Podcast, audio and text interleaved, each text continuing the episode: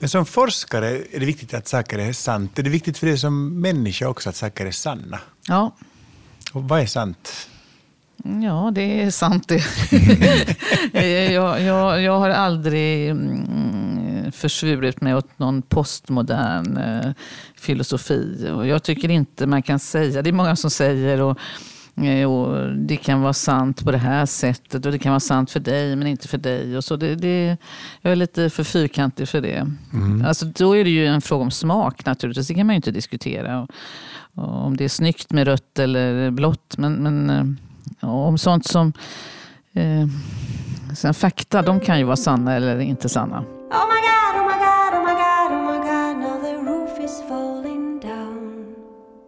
Jag måste först presentera vår gäst här. Mm. Eh, alltså, det är en stor idol. Det är Agnes Wold som är professor i klinisk bakteriologi. Men du är i grund och botten läkare, eller hur? Jag är i grund och botten biolog och kemist och sen läkare. Mm. Och jag tycker det är en sån vanvettigt spännande kombination. Verkligen. Och vi måste säga att ni lyssnar på Men herregud. Mm. Men det tror vi att ni redan visste eftersom vi är säkra på en absolut sanning att våra lyssnare är lite klokare än vad programledarna Det är så klokt. kan det vara det att i den akademiska världen så är saker och ting väldigt sant under en tid innan ja. det blir sant på ett annat sätt. Så vad det enda ni egentligen inte har är tvivel. Mm, just det, det har du faktiskt alldeles rätt i. Eh, så att, eh, jag menade, det var ju någon eh, människa som eh, var lite sur på mig för att jag inte är ödmjuk. Och, och då sa jag att jag har ju egentligen inte förstått, om jag ska vara helt ärlig, vad det här är ödmjukhet är. Men det finns ju en, så att säga, en, en, total ödmjukhet av nöden då som forskare. Precis som du säger, att en, varje forskare vet att det vi säger är sant idag, det kan vara imorgon eller om en vecka eller eh, ett år eller tio år fullständigt eh, slaget i, spillror. Då. Sen finns det ju saker som det är väldigt osannolikt att det ska vara helt osant, då, som evolutionen och sådär. Men, men... Men, men, men om du nu är professor i bakteriologi och du går in i en bakterie och säger hallå, hej på dig. Du, du kan inte hitta Gud där inne, kan du? Nej, jag har aldrig hittat Gud någonstans. det där tycker jag är lite oroväckande. Jag tycker också det, eftersom vi vet att du bevisligen är så klok. Ja, det är det. Ja. Så är det våran brist på vetande som gör att vi ställer oss till de troende. Men, men, men, men om jag börjar med dig Henrik, har det någon gång varit en konflikt mellan tro och vetenskap för dig? Nej, och jag vill inte förminska mig själv och säga att det är för att jag vet för lite saker, men jag har ju aldrig varit en sån som kräver bevis. Jag vill ju gärna se för att förstå. Men ifall någon säger någonting så vill jag inte vara den som säger bevisa det då. Bevisa det mm. Men jag förstår ju i en akademisk värld, eftersom jag då född och uppvuxen i Lund av akademiker, så eh, bygger väldigt mycket på bevisföring, argumentation. Jag, jag, jag tycker mer så här, nu i Amerika när det finns så här högerkristna som vill att man ska ta bort evolutionsläran från skolorna. Jag tänker men sicken, sickna idioter, tänker mm. jag. Att, att, att, eh, nu resonerar du som fysikerna i din barndom. Ja, det var väl bra. Vad skönt att höra. Men jag tänker så att om, om, om nu Gud väljer att, att utveckla världen under diverse miljoner mm. år och, och, vi kallar det för sju dagar istället för sju eoner eller sju, vad man nu kallar det, det spelar väl ingen roll. Liksom. Och, att, det, det skulle aldrig sätta, jag skulle aldrig falla mig in att se liksom nya vetenskapliga bevis som annat än liksom nya fönster mot Guds sätt att jobba på, tycker jag. Ja.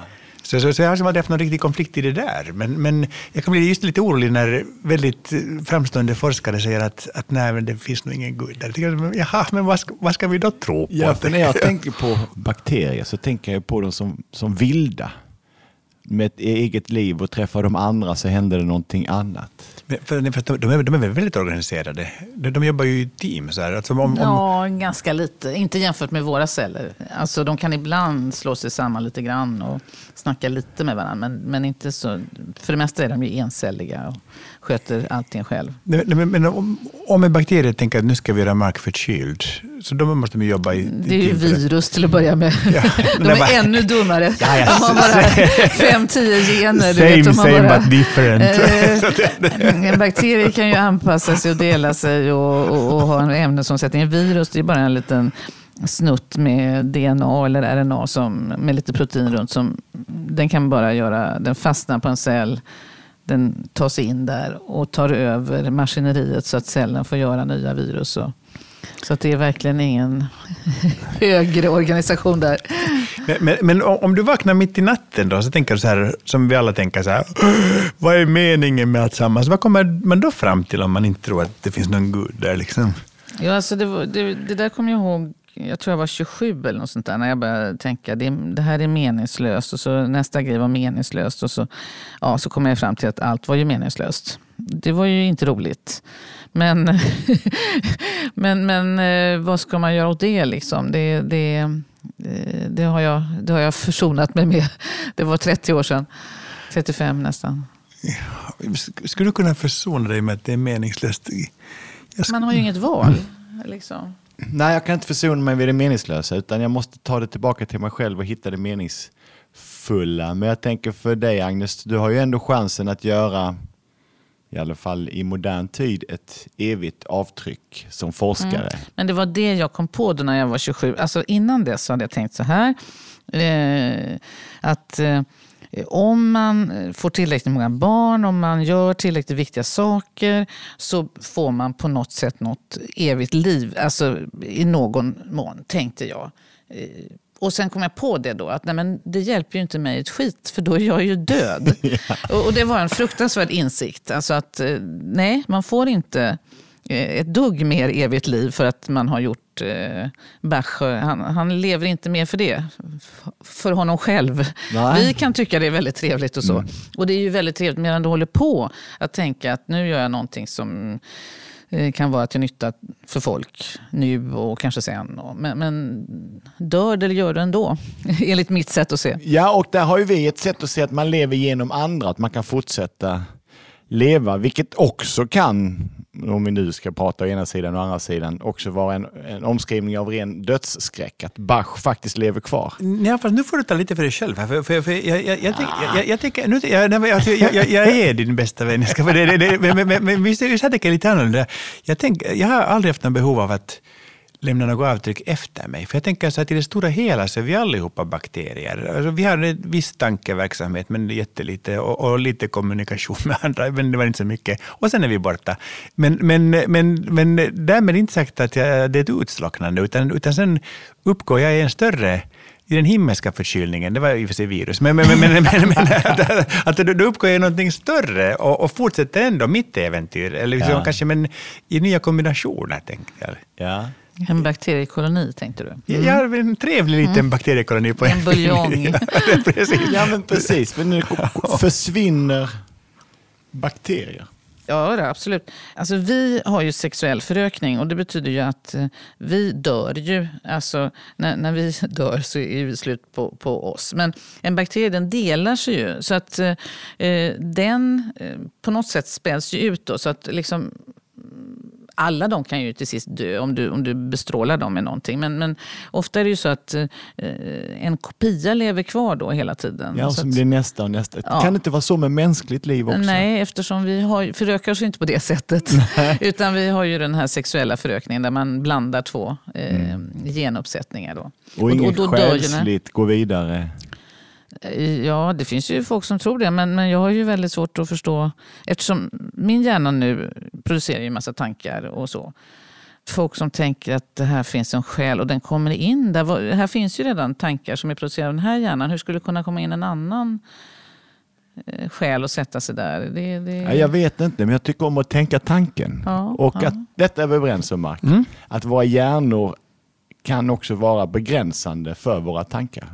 Ja, de uppkommer ju i hjärnan, anser mm. jag då. Så att, jo, jo, men, men, men, både jag och Henrik har alltid upplevt i våra liv att, att våra hjärnor är så himla begränsade instrument. Att, att, att ibland kan man ana liksom en större tanke som inte, och så kommer hjärnan att blockera den, för att hjärnan är för liten för att tänka så stora tankar. Och, och där tänker vi ibland att, att döden är liksom steget ut ur denna begränsning och att då kan man äntligen tänka du ser skeptisk ut.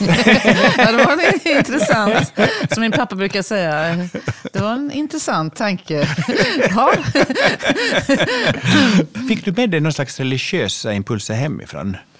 Nej, Eh, min mamma trodde på Gud och det, det har alltid varit väldigt konstigt för att hon var ju väldigt naturvetenskaplig och eh, hennes pappa, nobelpristagaren, han var ju absolut ateist då, för att de var ju inte döpta. Vilket var lite ovanligt då. Min mamma var ju född 1914. Och, eh, så hon fick döpa sig själv då eh, och konfirmera sig då när hon var vuxen. Men sen eh, tror jag att jag kom på varför hon, hon blev religiös. Och det var hennes pappa som hon älskade väldigt mycket. Han dog när hon var 13, 1927. Då.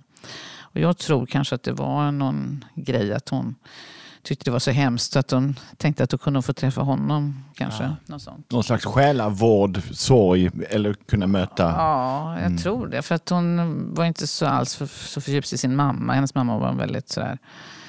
Hon kallade hon och hennes syster kallade henne för byråinspektör. De var rotade i deras byrålådor och de skulle ha ordning och sånt där. Hon var mer, ja. Oj, oj. så hon saknade sin pappa så oerhört. Nu tycker jag vi kommer in på ett, ett brännande intressant ämne. Dels eh, ordning och reda och renhet. Det religiösa och man pratar om anden mm. och det rena och så vidare. Mary Douglas, ska vi prata om henne nu? Ja, men... älskar, oh, jag älskar Mary Douglas. Oh, och nu ska du få en lektion snart, Henrik. Ja, men, men, slut för din tanke Nej, För att, vi, eh, för att vi, jag bara värmer upp här, ska, ni, ska vi koppla in henne sen? För att jag gillar ju att städa, jag gillar ju att plocka undan, jag gillar ju...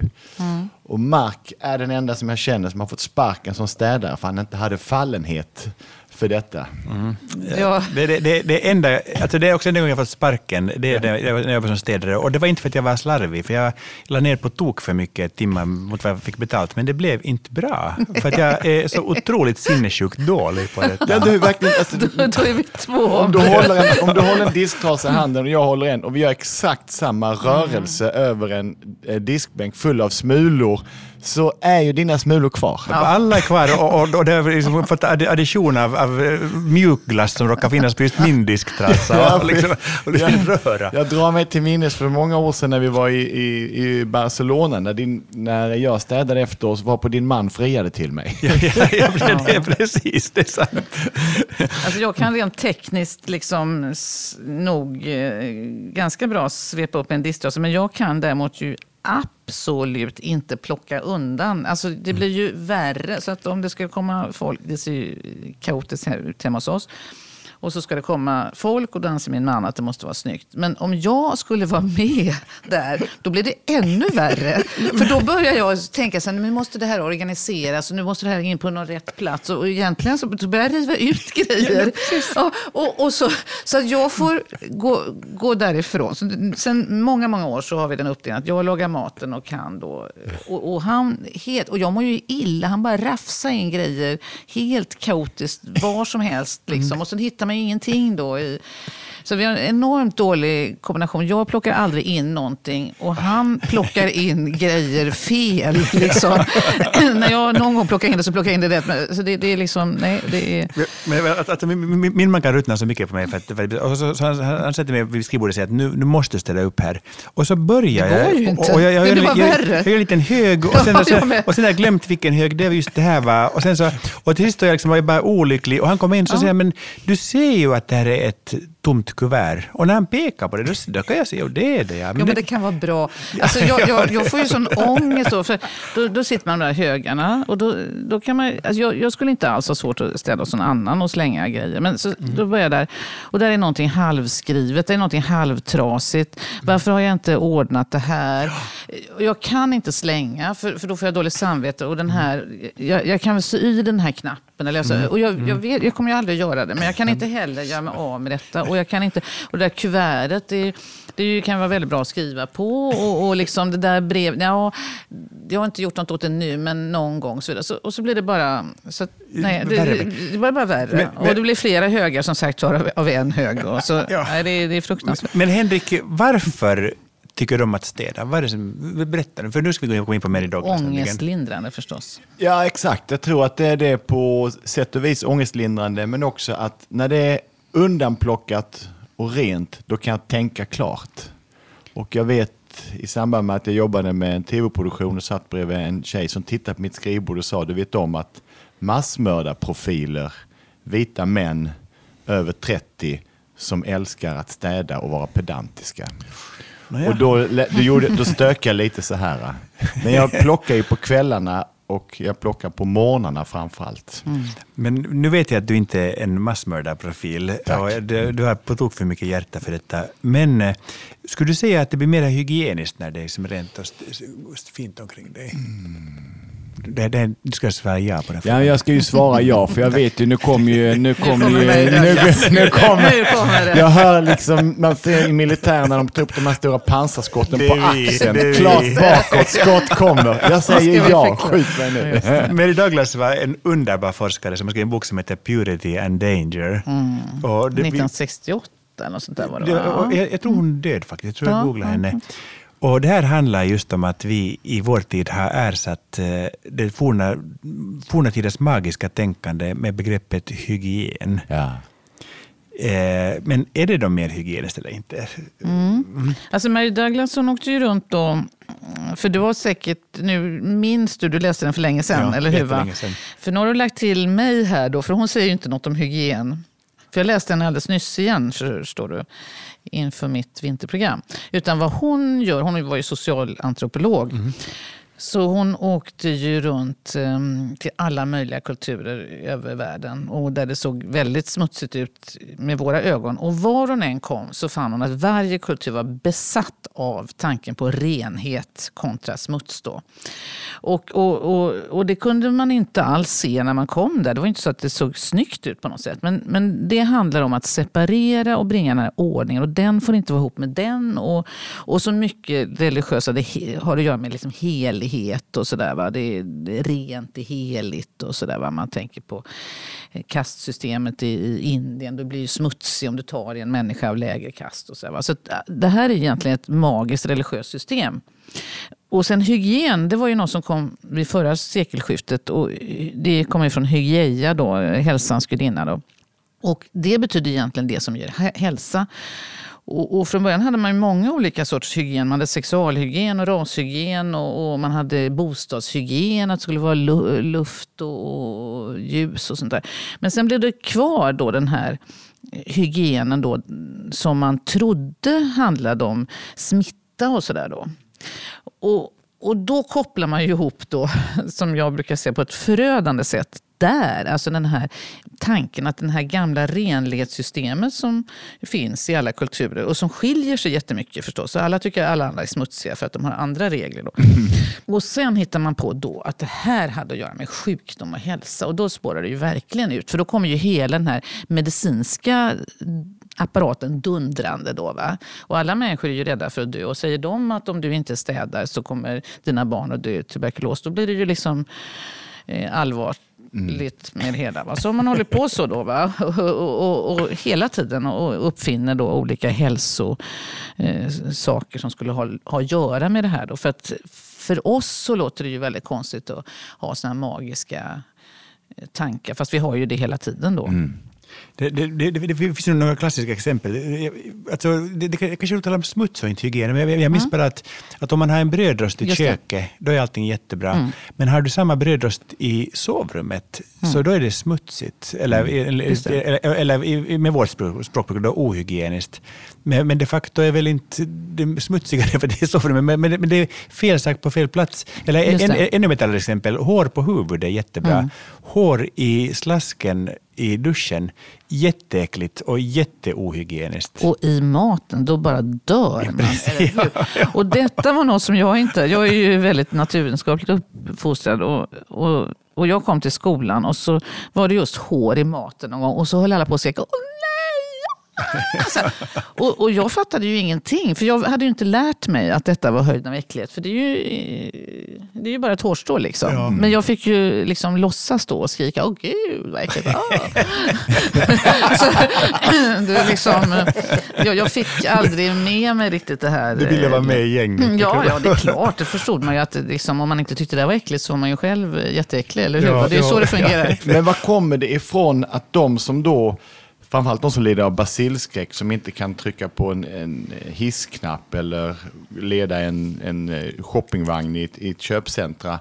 Var kommer det, den ilskan ifrån när du lägger fram dina teorier? Att en del blir så vanvettigt förbannad. Ja. Men det är ju för att provocerade. de, det är för att de har investerat så mycket i detta. De har Ja. ju liksom mm, köpt det här systemet, apropå att tro då. Ja. Eh, liksom, det är ju då folk som tror och de tror på det här och då, och, och då blir de jättearga. Ja. Eh, de, de som är troende, om det kommer någon människa och säger att Nej, men, det här är ju ingenting, det här är ju, stämmer ju inte så, då blir de jätte, jättearga. Då har jag försökt tänka, vad, vad är komponenterna i våran, eh, den här magiska tänkandet om smuts och eh, eh, renhet? Och då eh, har jag kommit fram till tre olika saker. Och, och den första är ju att det som är uppe är rent och det som är nere är smutsigt. Och, och det måste ju ha att göra med det här med Gud där uppe och djävulen där nere. Och då kan man jämföra till exempel händer och fötter. Alltså det är ju jätteokej att ha händerna på, på bordet men det är inte okej. Det är väldigt snuskigt om, om jag tar av mig strumporna och lägger mina fötter här på bordet. Trots att naturligtvis inte är mer eller annorlunda bakterier på... Det är ju snarare så att fötterna har ju bara mina hudbakterier men händerna har ju i alla fall kommit kontakt med något annat kanske. Vi skulle bli förvånade om Magnus tog av sig skorna, strumporna och upp fötterna på Och bordet. säga att det är samma som att ha hä- händerna Ja. på bordet. Mm, ja, ja, ja. Så, och, och, det var ju en extremt skojig incident en gång när jag läste, alltså när jag gick på kirurgkursen och då skulle man eh, man var ju stridklädd där från topp till tå med de här gröna kläderna och munskydd och så vidare. Och så låg patienten där då, eh, steril, eh, ja, och det opereras. Och så fick jag ont i ryggen så jag, jag liksom satte mig på huk. Jag höll upp händerna så här och satte mig på huk bara.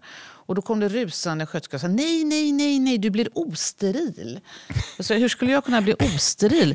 Jo, därför att eh, gränsen mellan rent och smutsigt går vid det här operationsbordet. Så att allting som är ovanför, nämligen patienten, och all, våra överkroppar och våra händer. Så det är sterilt har man bestämt. Allting under är smutsigt. Det är väldigt intressant. Jaha. Det, det är alltså samma tankegång då. va? Ja. Och man tänker liksom, det, det är väldigt mycket, och folk, eh, det är mycket snack om jord, alltså allting som är långt nere, det är... eh, Det är lite som förr i tiden när, när eh, det var rökning tillåten på flygplan. Att man bara bestämde att från rad 15 så Alltid röker man bakåt. bakåt Det ja. skulle aldrig kunna vara framåt, eller hur? Ja, det finns, ja, inte nej, nej. finns inte en chans. Nej, man börjar Nej. i det re- rena och sen så ska det... Ja, och nattklubbar är längre ner. Och, Ja, eh, så. ja. Så det är en grej då. Den tror jag har att göra med det här med... Och, och, eller, eller det är samma tankegång att man placerar Gud där uppe och, och djävulen där nere. Det, det är samma tanke. Och, och, vi tror, och det är jätteskoj för att vi tror då att vi är renare i ansiktet. Vi är mycket smutsigare i ansiktet än på benen till exempel. Det finns ju mycket, mycket mer bakterier här. Ja. Men vi ser ju, oss, vi ser ju ansiktet som rent och man kan till och med pussa folk. Men däremot då slicka på folks ben och så, det anses ju lite mer... Ja, då du rätt. Lite i sociala sammanhang med suspekt. Låt mig kyssa ditt knä. Men, ja, men, så det är en dimension där. Och sen så nästa då som, eh, som också är väldigt gammal, så det är att man, man, man tycker att djur är smutsiga. Då. Och, så, och, och alla kulturer har ju sina djur som ligger på en skala då från de eh, allra smutsigaste. Då. Så det kan ju vara grisen kanske hos oss, eller råttan kanske, och i vissa är det kanske hunden och sådär. Och sen har, ligger alla djur då på den här skalan, anser vi då, och den renaste då är måste vara katten. Just det, katten. Då så har vi konstruerat. Den har Mm. naturligtvis inte mindre bakterier än hunden eller råttan. Utan det är bara vår idé. Och allra renast är då vi själva. Eller hur? Ja, Ja. Så, så att alla de här, och det är ju väldigt intressant, därför att det är ju sannolikheten att man ska få en smitta från ett, ett, en hund eller katt, den är ju nästan obefintlig. Det, det finns, ju, finns ju vissa sjukdomar som förs över ra, eller artgränserna, men de kallas ju zoonoser, det är en särskild grupp. Det, det är så jätteovanligt, som campylobacter och EHEC och så här. Men, men i stort sett så har ju vi våra virus och de har sina och vi har våra bakterier och de har sina. Så, att, så att det här är ju bara en sån konstruktion. Men den har ju sjukvården tagit över med hull och hår. Så att, alltså det, alltså det skulle komma in en hund på ett sjukhus, det är ju, det är ju, Ja. det är ju panik. Och, och så hittar man på då, ja, och det, det blir en konflikt nu. När, när, det är ju jättebra hundar för äldre människor och kanske barn som ligger på sjukhus. Det vore jättebra om de fick ha en hund där då. Men, men det är ju otänkbart för hunden är smutsig då. Ja. Eller hur? Och sen så den tredje då som jag tror kom med det här sekelskiftet, där inne och ute. Det är också fascinerande. För att då, det är det här med att tvätta händerna när man har varit ute. Det börjar folk prata om nu. Då. Man ska, och det tror jag kom från förra sekelskiftet när man konstruerar den här viktorianska idén. Då. Alltså, I bondesamhället så levde man ju inne och ute hela tiden. Det kan inte varit någon skillnad. Jag kan inte tänka mig det. Alltså man, man sov ju ofta ute och man... Eh, alltså, ja, man, man, ute och inne. Jag tror inte det var någon större skillnad på det. Och, men då kom ju det här med hemmet och det skulle vara det skulle vara avskilt och så hade vi det här otäcka samhället där utanför som var bullrigt och rökigt och mannen skulle vara där och kvinnan skulle stå för det ljusa och mm. rena. Och då var ju Carl Larsson och Ellen Key och allt det här. Då, va? Och, så, så den har ju kommit nu igen, det här med att barn, och när de har varit ute så ska de tvätta händerna. Och, den här lite fobin då med att eh, hålla saker på tunnelbanan. Oh, ja. Alltså det, det, det, är den där då. Mm. Den tror jag är relativt ny då, men, men den är också en, en komponent till det här rent och smutsigt. Då, som, det är precis tvärtom. Det, det är ju så att man, man överför ju sjukdomar mycket mer när man är inomhus. Liksom, för då, då är det ju kortare väg för virusen. Och, Precis, och, och varmare temperatur också. Det, det påverkar väl också hur de... Ja, det är så olika. Tror okay. det, det, är olika. Och luftfuktighet och temperatur och si och mm. så. Men, men, eh, men det är i alla fall mycket, mycket mindre risk att bli smittad utomhus än inomhus. Men, men, det är otroligt intressant. Alltså det här med religiösa riktningar, alltså just det här med upp och ner. För det är också det, du, du talar om Gud där uppe, djävulen där, där nere. Men det är också livet, tanken, höjden. Mm. Medan neråt är det liksom döden, det är mullen, det är mm. graven. Och fåglar är väldigt fint, de flyger och de det är så andligt. Precis, ja. och, och grodor däremot är, är inget bra. Förutom de där råttorna som är kloaken. Fiskar och gamla ålar och sådär, det är låg status. En, en, annan, annan, riktning vi har fått från religionen är också höger och vänster. Att höger är alltid bra, men allt ont kommer alltid från vänster. Mm. Och, och därför, Gud sitter, Jesus sitter på Gud faders högra sida, det är, det är fina sidan, medan liksom vänster, alltså, ännu, ännu när min mor växte växte upp så att vara vänsterhänt var absolut förbjudet. Mm. För det, var, det var ett tecken på, på svag karaktär och ondska. Vi äh, har ibland pratat om att det gäller, på samma sätt som det gäller att hålla sig i fysisk kondition, så kan man hålla sig i andlig kondition genom att stretcha och jobba med sig själv. Gud vad hemskt. jag tror jag äter en kaka så länge. Jag vill ta en liten äh, småkaka. Mm. Men tror du att man kan hålla sig i bakteriell kondition? Alltså jag är ju ganska defetistisk. Jag, jag, jag tycker så otroligt illa om alla de här, alltså, genuint så illa om allt detta. Att man ska, och man ska, det här, och man ska lösa korsord och hålla sig si, man ska hålla sig så. Det är naturligtvis så att de som människor som kan lösa korsord, det är ju de som inte har blivit dementa. Ja. Eller hur? Mm. Och, och, och, de som kan springa maraton, det är ju inte de som har alla möjliga sjukdomar, fysiska och psykiska. Sen är det säkert bra, jag menar jag tror att det är bra att springa lite och motionera men, men det är ju helt absurt idag. Det är så absurt. Och, och inte nog med att hålla på och, och träna kroppen. Alltså när, när folk börjar komma till psyket, då blir jag, då blir jag, då säger jag nej, säger jag. Aha. Alltså kom inte och säg vad, liksom, hur man ska eh, vara och om man ska träna sig. Nej, fy sjuttsingen. Men, men, men är psyket och ande samma sak? Det var intressant. Inte i min värld. Eh, själ och psyke, det är för mig samma sak, men ande det är något annat. Oh, själ, själ och ande tycker jag ligger närmare, men mm. psyket är ju mera... Alltså anden måste ju vara Gud i människan. Det, han, han lägger sin ande i människan och blåser oss lite i näsan så, så, uppstår, uppstår, så blir vi levande. Mm. Så, men jag är inte säker på att Agnes skriver under, under min verklighetsbeskrivning. Men så, så ser jag på saker och ting. Men, men, men men om, vi, om vi talar om, om, om liksom att hålla sig Psyke är mer för mig ett tillstånd. Alltså var, att vara vid gott liv, alltså att mm. ha, ha, ett bra psyke eller ha ett svagt psyke, att man är lättpåverkad eller man kan bli deprimerad lätt eller i tävlingssammanhang att man inte orkar riktigt stå upp. Men kan man träna psyket eller, eller, eller psyket ett... Det tror jag att man kan. Mm. Det tror jag att man kan. Tror du, Agnes? Uh, nej, det tror jag inte man kan. Hörrni, det är så mycket vi måste prata om, men tyvärr, det här programmet håller på att gå mot sitt slut. Däremot är Agnes med oss också nästa vecka. Tack kära Agnes för Tack, detta. Tack kära du. Och jag trodde inte att du var så, lika slarvig som jag. Ja, men, och, jag trodde att det inte fanns någon. Vi, ska prata, vi har andra likheter som vi ska prata om nästa vecka nämligen. Och vi ska tala om tro. Ja. Eh, för det är det som det här programmet ska handla om. Det det. Ja, och jag känner överlag har vi pratat för lite om slarv. Ja, men det är också det ska vi komma in på. Mm. Slarv med saker, slarv med människor, eller är det slarv? Mhm, Cliffhanger. ja.